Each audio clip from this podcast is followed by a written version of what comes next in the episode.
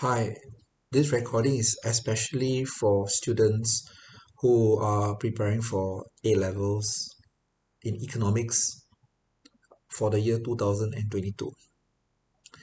And many of you are excited because as of this recording, this is going to be uh, 2022 very soon, right? In a few hours' time, uh, we or I am in the eve of 2021. And I like to share this to economic students, especially JC2 economic students, of a term in macroeconomics that you're going to be exposed to, standard living. The, the reason why standard living is important because it's also linked to general paper. So I'm going to just bring it, so I do some linkage for you. Now, the concept of standard living in economics, traditionally they use gross domestic product, GDP and um, some economists feel that GDP may not be a correct way of looking at it because of the different population size of a country. So what they do is they take that nominal figure and they divide by population size and they call it GDP per capita. And I use the word nominal. Well, nominal is face value. So they bring it down and um, they take into account inflation and they call it real. Somebody, I guess, through through the decades, must have pointed out that well, there are some rich and poor divide income disparity. So um, they came up with the Lorenz curve, which actually shows the income uh, disparity of the rich and the poor.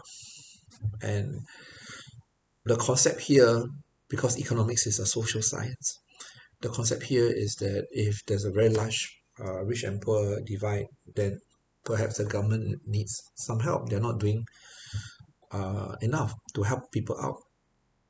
So standard of living for is is used this term SOL standard of living is used in many economics textbooks as one of the beginnings of macroeconomics.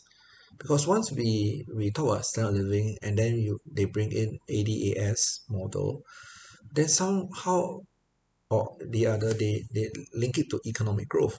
So the concept is very simple. The concept is if there is economic growth and many students who are from JC1 knows the idea of economic growth uh, can be represented from the production poss- possibility curve which is the PPC right? If there's economic growth, then um, there's more opportunities and more opportunities, GDP will increase. So by by calculation, if GDP increases, then standard living uh, improves.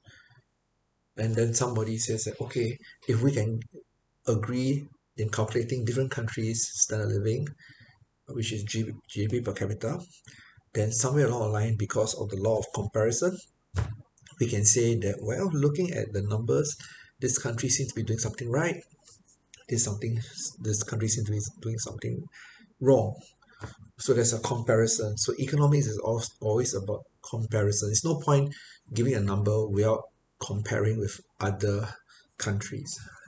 And then someone said, why don't we use what quality of life of living? Because that sounds more uh, thorough right? And that's where all the problems comes in because um, there are some countries apparently seems to be called developing countries and people say that well the country is not doing very well but yet some people claim that these countries um, GDP, GDP per capita is not very high but yet they're happy so people cannot get a grip on how can your GDP per capita be low but yet you're happy because happiness should come correspondingly with standard living.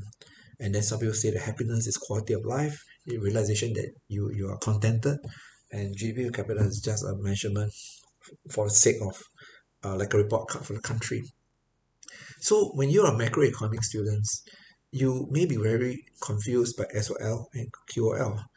That is where you get the distinction because once you can differentiate between standard of living and quality of life, that's where you can start writing your essay, right? So take care.